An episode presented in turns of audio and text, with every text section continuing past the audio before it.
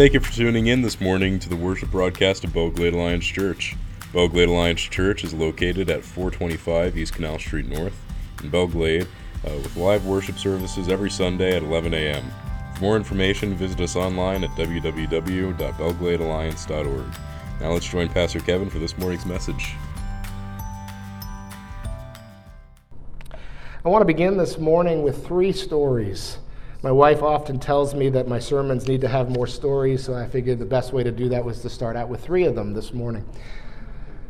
The first one is a story of a young man. A young man who was introduced to, uh, to Jesus from a world that God didn't, wasn't even a part of. Uh, and this young man comes to faith in Jesus, and instantly his entire life is transformed. Everything's different. In fact, he sees the entire world now through a completely different set of lenses. Instantly, his, all of his priorities are completely changed. What seemed like the most important things to him before are now of no importance of all, in, at all. And things he never tended to before, never thought about before, had no value to him before, are now the most important things. And this young man is passionate in worship. He's passionate in prayer, and he's passionate in Bible reading. Because in the midst of these acts, he is recognizing and celebrating a communion with God. And he tells everyone he meets who this God is and what this God has done. And yet, several years later, this young man's zeal, this young man's passion have largely faded. He still loves Jesus. He still goes to church. However, his prayer and Bible reading have now become more sporadic. He doesn't often tell people about Jesus anymore. Uh, in fact, all of these things that came so naturally at the beginning of his relationship with Jesus have somehow become even more difficult, at times feeling more even like a chore. And he feels guilty from this, and he asks the question, why? What on earth has happened? Here's our second story.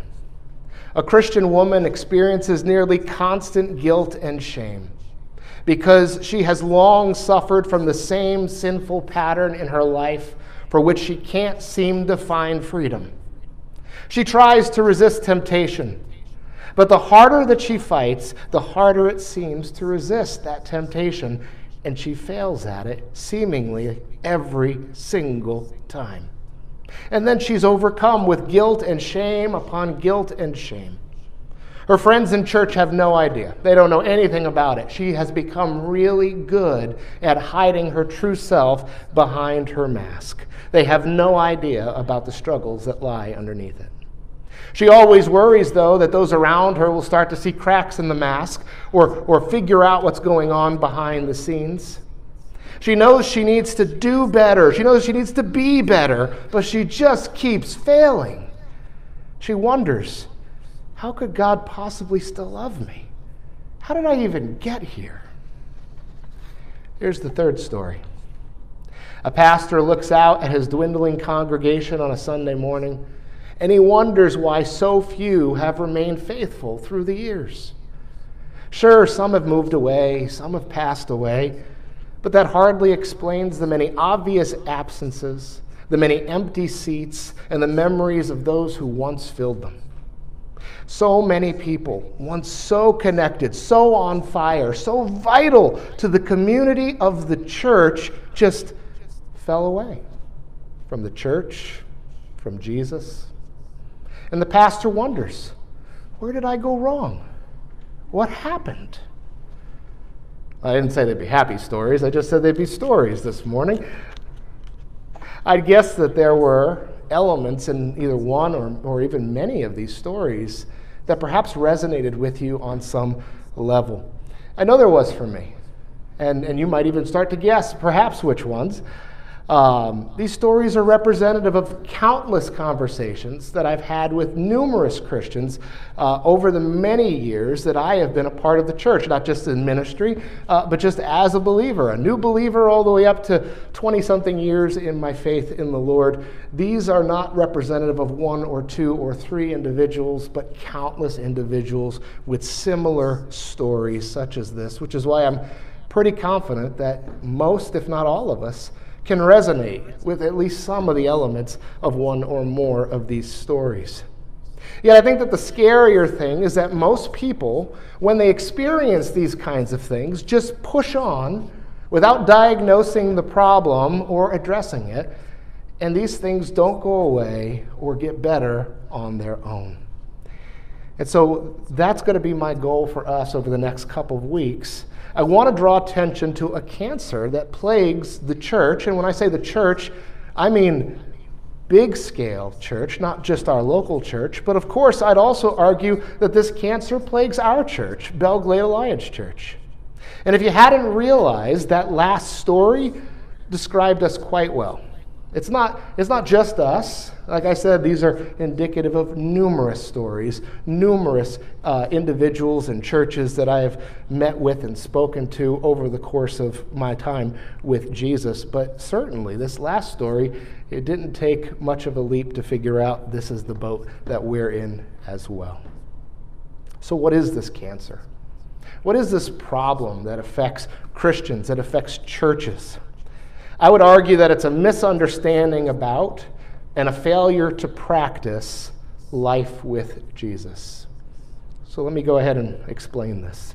I say a misunderstanding because all of us have some idea in our minds about what it means to have to live a life with Jesus. All of us do. Maybe we've never intentionally thought about it, but our mind kind of puts together a picture of what that's supposed to look like. And so we act according to those things that we believe about it. And so we're, we always have ideas about what it means to live life with Jesus. However, again, I think that many of these ideas that we have are maybe culturally formed or they're presumed by us, but they're not necessarily based on Scripture. They don't accurately represent what life with Jesus is supposed to be what God intends for it to be in our lives. And because of that, we're not necessarily living life with Jesus, at least the way that He intends for us, even though we thought that we had been all along. And so, naturally, because of that, there are going to be deficits deficits in our spiritual lives, deficits in the life of the church, deficits in living out our mission in the world. So, why? Why are there deficits?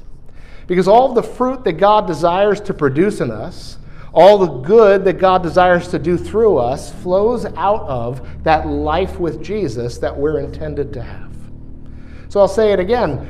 Why are there deficits? Because if we're not living life with Jesus the way God intended it, we're not going to produce that fruit because it is through that life with Jesus that all of those other things that God expects of us flow naturally. So, again, when we're not living life with Jesus the way God intends, then the passion and zeal of the young man's newfound faith turns stale with time. When we're not living life with Jesus the way God intends, the Christian woman sees the Christian life as a list of do's and don'ts that she can't live up to. And so she exists in a constant state of guilt and shame. When we're not living life with Jesus the way God intends, then it becomes very easy to walk away from the church because you find it boring, or you enjoy staying home on Sunday mornings, or you'd rather prioritize the, bar, the, the ball game, or you just get burnt out. And these are just some of the ramifications of not living the life with Jesus the way He has called us to do it. And so, friends, our life with Jesus is the most important thing.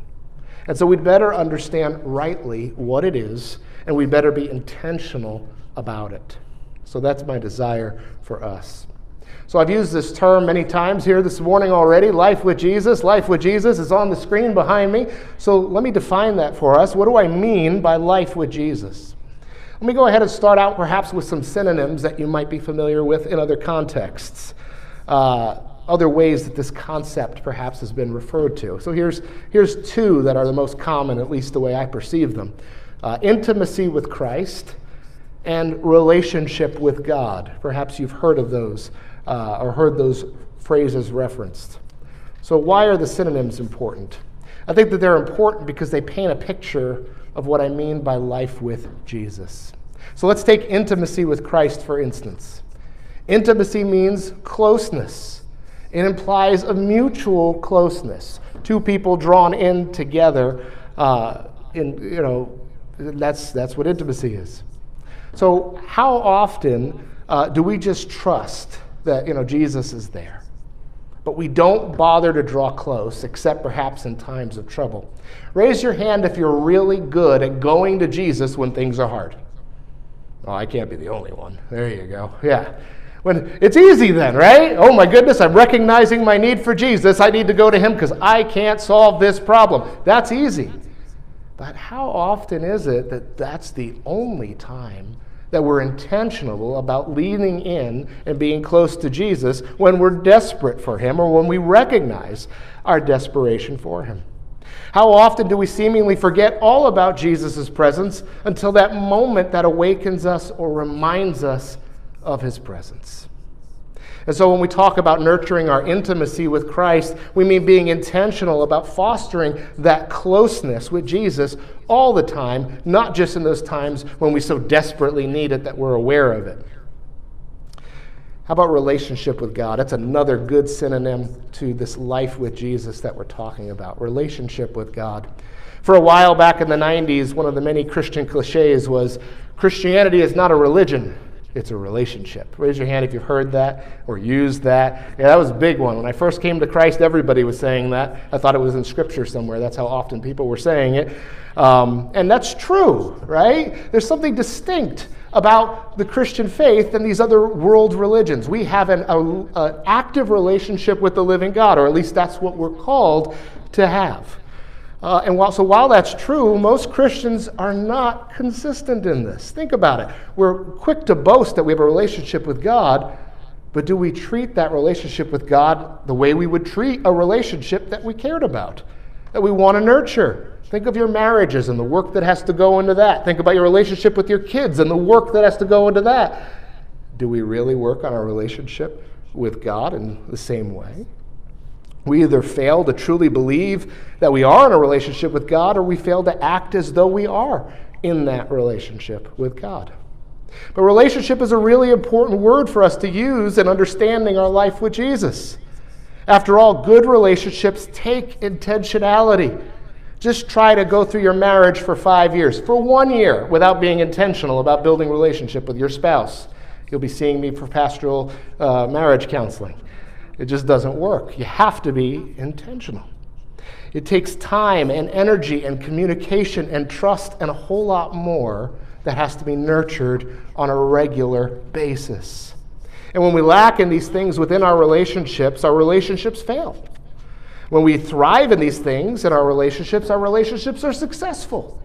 So, why would we think it's any different when it comes to our relationship with God?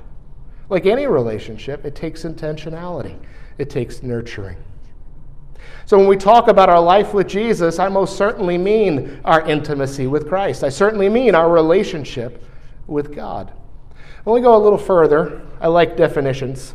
You know, uh, going to college, writing papers, your professors are very big at telling you you must define your terms. Don't just assume that everybody understands a term or a phrase the same way you do. So I like definitions. So here's my definition for life with Jesus. By life with Jesus, I mean this that mutual and intentional relationship between us and Christ through which we continually grow in our understanding and experience of His love, in our desire to be obedient to Him and to be transformed by Him, and in our willingness to be on mission with Him. I could have made this even longer if you're thinking that was already long, but I tried to pare it down. I'm going to say it again. That mutual relation, that mutual and intentional relationship between us and Christ, through which we continually grow in our understanding and experience of His love, in our desire to be obedient to Him and to be transformed by Him, and in our willingness to be on mission with Him. If you look through the scriptures, this is what God calls us to in the relationship that He set up for us to have with Him. And these are the elements that need to be in place if we want it to thrive. This is what we mean by our life with Jesus. And let me just spend a few moments just breaking this apart for you. And so the first part is this that it's a mutual and intentional relationship.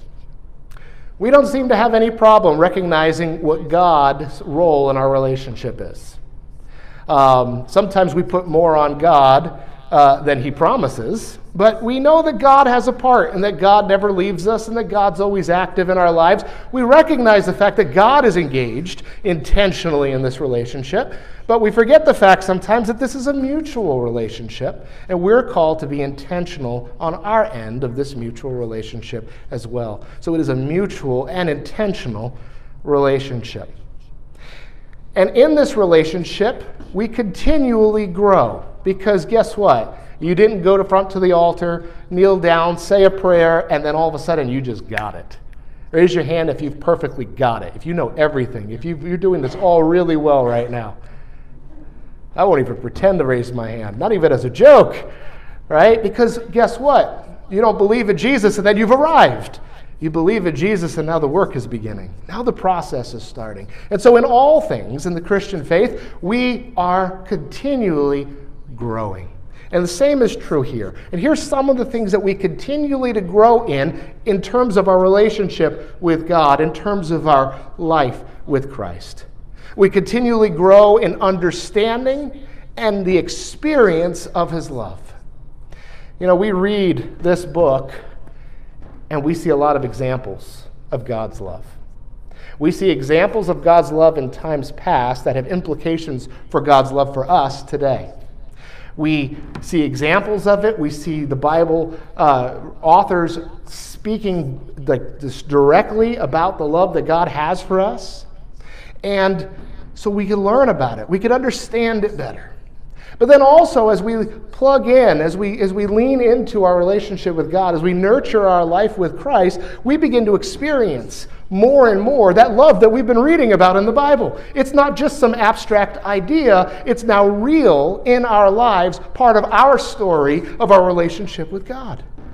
And so, as we continually walk with God, as we continually nurture this life with Christ, we grow in both our understanding and our experience of God's love for us.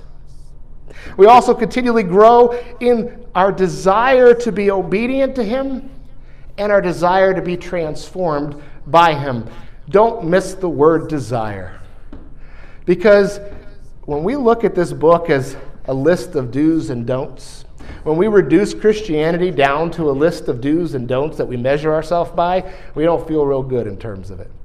We know our failings, and so it becomes a burden, a chore, a heavy yoke when we think about the things we're supposed to do and the things we're not supposed to do. That is not what it's meant to be. If we nurture first our life with Christ, our uh, intimacy with Christ, our relationship with God, out of that grows a desire to be obedient to Him. Out of that grows a desire to do things that please Him and to avoid the things that displease Him. And so, as that desire grows, so does our desire that He would do a work in us that we can't do ourselves. That He would continue this good work of sanctification that He began and He's carrying on to completion. We recognize our need to be obedient. We desire to be obedient, and we want Him to change and clean up whatever is inside that's standing in the way of that happening. We continually grow also in our willingness to be on mission with Him. After all, we recognize that Jesus was all about saving lost people. In fact, that's the whole purpose for which He came. It's the reason He went to the cross. It's the reason we're sitting here today because the spreading of the good news was the most important, the ultimate function of the church from the very beginning, and it will continue until Jesus comes back. And we're all beneficiaries of somebody who, in that line, has proclaimed the good news to us. Because this is Jesus' desire. We see right in the Great Commission, Matthew 28 18 through 20, this command to go and make disciples of all nations. But at the very end, it says, And surely I am with you always to the very end of the age. And so it is our desire that grows within us. The more we know Jesus, the more we lean into our life with Jesus, that we desire to be on mission with Jesus, doing the work that he is always doing. Here's the thing we cannot truly experience the Christian life that we're called to without prioritizing our life with Jesus. I'll say it again. We cannot truly experience the Christian life that we're called to live without prioritizing our life with Jesus. And I'm going to demonstrate that in three different ways this morning. And I'll go ahead and list them for you now. Our life with Jesus is meant to be all encompassing. Our life with Jesus is meant to mirror Jesus' life with the Father. And our life with Jesus makes the Christian life possible. We're going to look at these three things together. So here's the first one Our life with Jesus is meant to be all encompassing. We see this in many places, but one of the clearest places is in an Old Testament passage which Jesus repeats during his ministry and we have recorded in the Gospels in the New Testament. And so, if you have your Bibles with you, uh, some of you were wondering if I was going to open my Bible today. Yes, we definitely are. Uh, open up your Bible to Mark chapter 12, and we are going to start in verse 28. It will be up on the screen if you don't have a Bible with you. Mark 12, starting in verse 28. Here's what it says. And again, remember, Jesus is in the middle of a situation and he's drawing on a passage from the Old Testament, a very important passage from the Old Testament. Here's what it says One of the teachers of the law came and heard them debating. Noticing that Jesus had given them a good answer, he asked him, Of all the commandments, which is the most important? The most important one, answered Jesus, is this Hear, O Israel, the Lord our God, the Lord is one. Love the Lord your God with all your heart, and with all your soul, and with all your mind, and with all your strength. The second is this love your neighbor as yourself. There's no commandment greater than these. Well said, teacher, the man replied. You are right in saying that God is one and there is no other but him. To love him with all your heart, with all your understanding, with all your strength, and to love your neighbor as yourself is more important than all burnt offerings and sacrifices. When Jesus saw that he had answered wisely, he said to him, You're not far from the kingdom of God. And from then on, no one dared to ask him any more questions. I want to zero in on verse 30 here, a passage that I hope is not unfamiliar to you. Love the Lord your God with all of your heart, and with all of your soul, and with all of your mind, and with all of your strength. Something ought to stand out to you there. It is a three letter word repeated over and over and over again. Love the Lord your God with all of your heart, all of your soul, all of your mind, all of your strength. For those keeping score, that's four alls. That's all of the alls.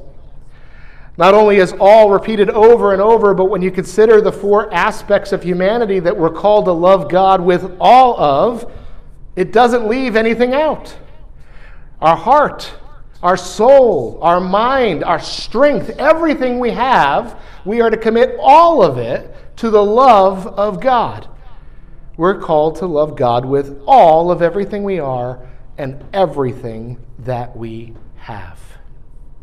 Now, earlier I said that we misunderstand life with Jesus, and as a result, we fail to practice life with Jesus. And this is tremendously evident here. I say that because the best intentioned Christians I've spoken with over the years relate their life with Jesus in these terms Jesus has the top spot in my life, the biggest piece of my life. He's my top priority. These may not sound like bad things. On the surface, they sound good, actually.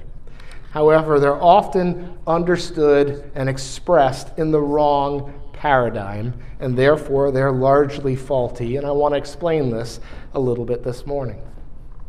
We tend to compartmentalize our lives. That's that's just the way we as Americans live. That's just the, I don't know why. Uh, we weren't taught this in grade school, but this is the way it is. right? We think of life in terms of this is my work life, this is my home life, this is my church life, this is my hobbies, this is my friend life, and almost like a pie chart. And we feel like we're doing well if God has the biggest piece of our pie chart. You know, if He's got 50%, man, we got this together, and all the rest falls into the other 50%. Or we think of it in terms of a priority list. All these things are important, but God's just more important than everybody else. This is a wrong way to look at it. Why? Because when you look at this passage, when you see the word all, and it means all of everything you are and everything you have and everything you do, if we're building a pie chart, there's nothing else. Here's a better way to look at it because God instructs us to be involved in different aspects of life, right? He calls us to work. That's in the scriptures. Okay? Uh, he calls us to commit to our family. That's in the scriptures. It's okay. These things are good, right? He gives us the desire for recreation and rest. That's good. Build that in. But here's the thing God is not a category unto himself who's divorced from all these other areas of life. To truly love God with all means that every triangle in your pie chart means that everything on your priority list, every aspect of your life, God transcends it. Transcends it. Your life with Jesus transcends work. It transcends your family. It transcends every aspect of your life. It is all encompassing. Our life with Jesus is meant to be all encompassing. That means that we have to stop seeing our life with Jesus as that thing we do on Sunday morning or during that 20 minute quiet time or, or, or, during my Alliance women's meeting once a month or my Alliance men's meeting once a month. That's, that's not what it is. It's meant to be all encompassing. We need to start understanding that our life with Jesus is supposed to happen at work. It's supposed to happen when we talk with our neighbors, when we hang out with our friends, when we relate to our spouses and our kids and even our in laws, uh, when we're driving to West Palm, when we're in conflict with another person, when we're checking out at Burger King, regardless of the service we may or may not be getting. Doesn't matter. Our life with Jesus is all encompassing and transcends every aspect, every relationship, every place we go, everything we do everything. And I guarantee you that we don't either we either don't think about it like this or we don't live like we think about it like this. But friends, we need to do this or we are not going to receive the blessings that God has in store for us in our life with Jesus. We're not going to be effective in the ministry He's called us to or in the mission beyond the walls of this church if we don't do this. Our life with Jesus is meant to be all encompassing. Our life with Jesus is also meant to mirror Jesus' life with the Father. That ought to take you aback for a minute. Our life with Jesus is meant to mirror Jesus' life with the Father. In his book, Reason for God, Tim Keller describes God in this way. He says Christianity, alone among the world faiths, teaches that God is triune. The doctrine of the Trinity is that God is one being who exists eternally in three persons Father, Son, and Holy Spirit. The Trinity means that God is, in essence, in his very essence, relational. The gospel writer John describes the Son as living from all eternity in the bosom of the Father, an ancient metaphor for love and intimacy. Later in John's Gospel, Jesus the Son describes the Spirit as living to glorify Him. In turn, the Son glorifies the Father, and the Father the Son. This has been going on for all of eternity. You know, God doesn't just call us to relationship with Him as if it's His only relationship. You know, God has been an eternal relationship between Father, Son, and Holy Spirit. There's never been a point where God was not in relationship, the three persons of the Trinity. And so when we think about Him calling us into a relationship, that we might have a relationship with God, it is one that's mirrored on God's relationship, the three persons of the Trinity within the Godhead. Now, Keller gives some examples, and there are many more in the Gospels beyond the ones he lists. The fact is that there are many similarities between the relationship that we're called to have with Jesus and the relationship that Jesus himself has with his Father. Consider passages like this John 5:30. Jesus says, "By myself I could do nothing. I judge only as I hear, and my judgment is just, for I seek not to please myself, but him who sent me." And so Jesus is talking about his own ministry in relationship to his relationship with his Father, his life with the Father. And so here's just some of the things we can see from this one verse that Jesus can do nothing apart from the Father, at least in his earthly ministry. The things that he does do, he does them to please the Father. And he is sent by the Father. He's on mission, commissioned by the Father to do the things he's doing. Now, think about the relationship we're called to. We can do nothing apart from Christ, as we'll soon see. We're called to live in such a way that we do what pleases Christ, not what pleases us. And we have been sent, commissioned by Christ in the same way that he has been sent or commissioned by the Father. Here's another example John 14, 10 through 11. Jesus says, Don't you believe that I am in the Father and that the Father is in me? The words I say to you, I do not speak on my own authority. Rather, it is the Father living in me who is doing his work. Believe me when I say that I am in the Father and the Father is in me, or at least believe on the evidence of the works themselves. And so Jesus here speaks with the authority given to him by the Father. Wait a second, he's God the Son. He's divine. Yeah, and yet, even so, he, he, he, his ministry, his doing, the, what he's doing, the way he speaks, he does all of those things under the authority that's been given to him by the Father. The Father lives and works through Jesus. And the close relationship is described in terms of Jesus being in the Father and the Father being in Jesus. And again, likewise, when we consider our relationship with Jesus, we speak with the authority that Jesus has given to us. That's the whole Great Commission. Because all authority in heaven and earth has been given to Jesus, he therefore commissions us to go under his authority to do the things that he's called us to do. We speak with the authority that Jesus has given to us. Jesus lives in us and works through us by his Spirit. And in terms of the close relationship that Jesus has with the Father, he also speaks of us in the same terms just a few verses later.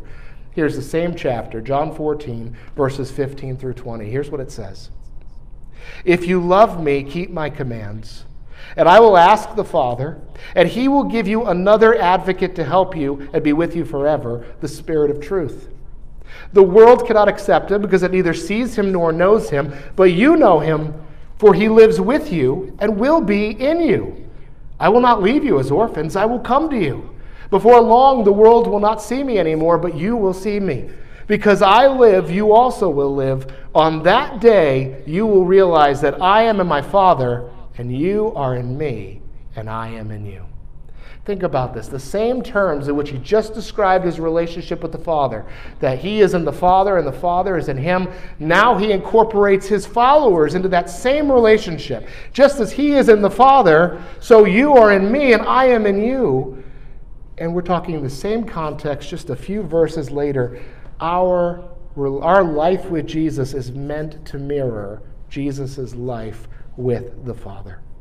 And if that's the case, then we really better be reading the Gospels and taking note of Jesus' relationship with the Father and the implications that it has perhaps for our relationship with Christ. If that's the case, we ought not to take for granted the special relationship that we've been called to. And our life with Jesus is completely incompatible with the business as usual way that we tend to carry ourselves in this world. And lastly, our life with Jesus makes the Christian life possible. Our life with, our life with Jesus is the only thing that makes the Christian life possible. Now, I'll be addressing this in more detail in the coming weeks. However, I want to share at least one verse of Scripture that makes this clear, and it's from John chapter 15, verse 5. It'll be up on the screen. We studied this in Sunday school this morning. Here's what Jesus says to his followers He says, I am the vine, you are the branches. If you remain in me and I in you, you will bear much fruit. Apart from me, you can do nothing. Hear that. He's the vine, we're the branches, we're in him, he's in us. If only by, connect, by remaining in him can we bear fruit. What's bearing fruit? Producing the works of the Christian life, doing the things that we're called to do.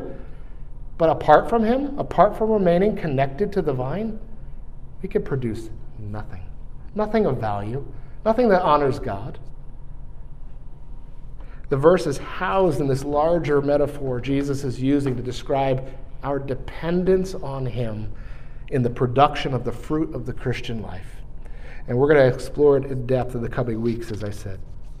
However, the essence of the passage is summarized in this verse Jesus is the vine, we are the branches. As long as we're connected to Him, He provides everything that we need so that good fruit is produced. Branches have no ability to produce fruit on their own. And this is evidenced by the fact that if they're disconnected from the vine, guess what happens? It's not just that the branches don't produce fruit, they wither and die. We're in an agricultural town. We know that better than anybody, right? What happens if you break a branch off and lay it on the ground? Does fruit come out of it? No, it dies because it has to remain connected and be nourished. Far too often, I think, we live our lives trying to produce fruit instead of trying to remain connected to Jesus.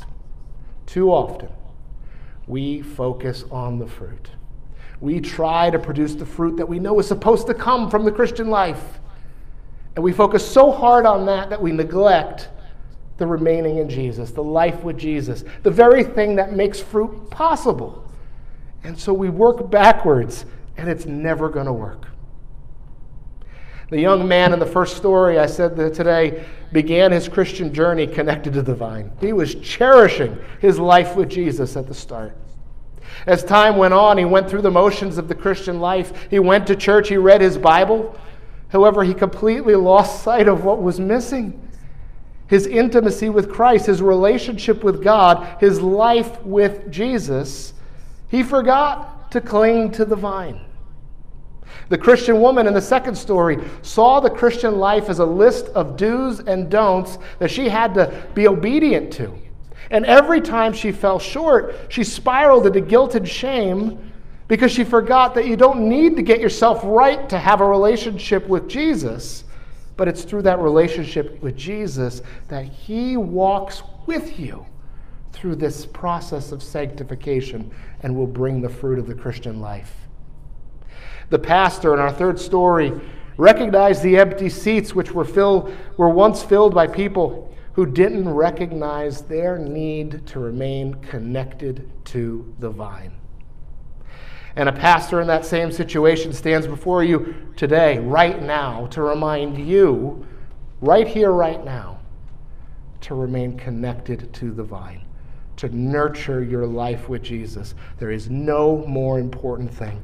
Our life with Jesus is the only thing that makes the Christian life possible.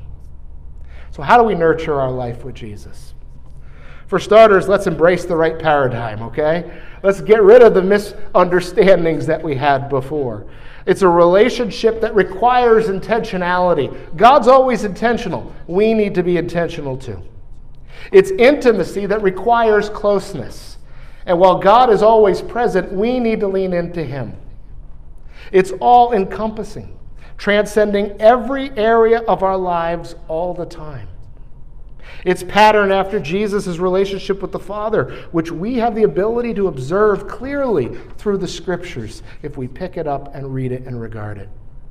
It requires recognition that we cannot accomplish even the basic functions of the Christian life, not to mention the big mission of the Christian life apart from Jesus, the vine.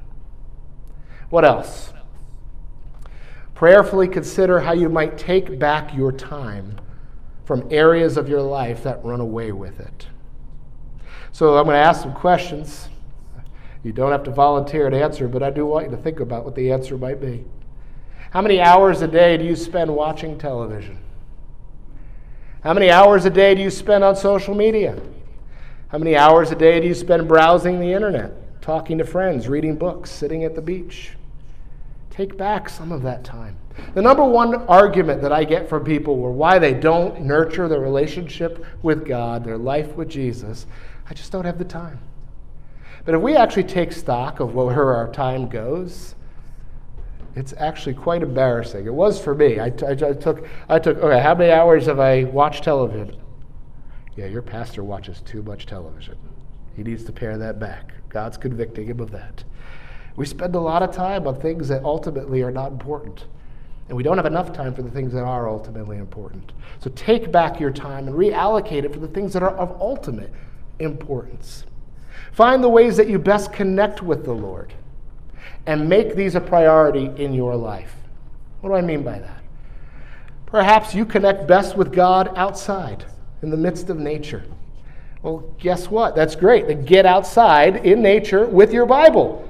If that's the place where you feel most connected with God, where you're most amazed by Him, where you're less distracted, where you can appreciate Him more, where worship just comes naturally, well, guess what? Get your hiney pants outdoors.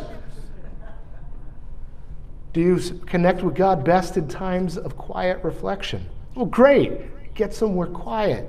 Grab a journal and a pen and just be silent before the Lord. You need to figure that out. How do I best connect with God? And if you know that, do something about it. You know, self discovery can be your friend in terms of nurturing your life with Jesus. He created you a specific way. Learn that and lean into that. And finally, don't go it alone.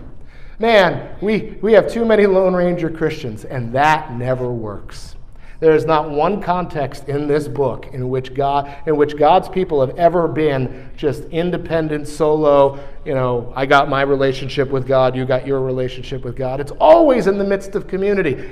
This is the, the, the, the peril of our Western society is we are a bunch of individualists. We need to learn to do our life with Jesus together with other Jesus followers. This is what we're called to. And so don't go it alone. The Christian life, even your life with Jesus, was never meant to be solo. Find another person, find a group of people to journey through life with, to pray with, to study God's word with, to hold you accountable, to encourage you. And guess what? If you come on Sunday mornings, we're really glad you come. This is your church family. But most of the things that we're called to do as the family of God cannot take place from 11 to 12 while you're sitting there listening to me or facing front singing songs to God. Those things that we do are important. But if that cannot be the end result of your plugging in with God's community to live life with Christ among other people, come to our discipleship group on Thursday. Come to Sunday school. Come to Alliance Men and Women. Look for more opportunities to plug in with God's people. We all need it. Let's not deprive ourselves of it. Well, this is what we're going to be talking about for the next few weeks. And I really hope that all of us will experience the blessings that God has in store for us as we prioritize the most important thing our life with Jesus.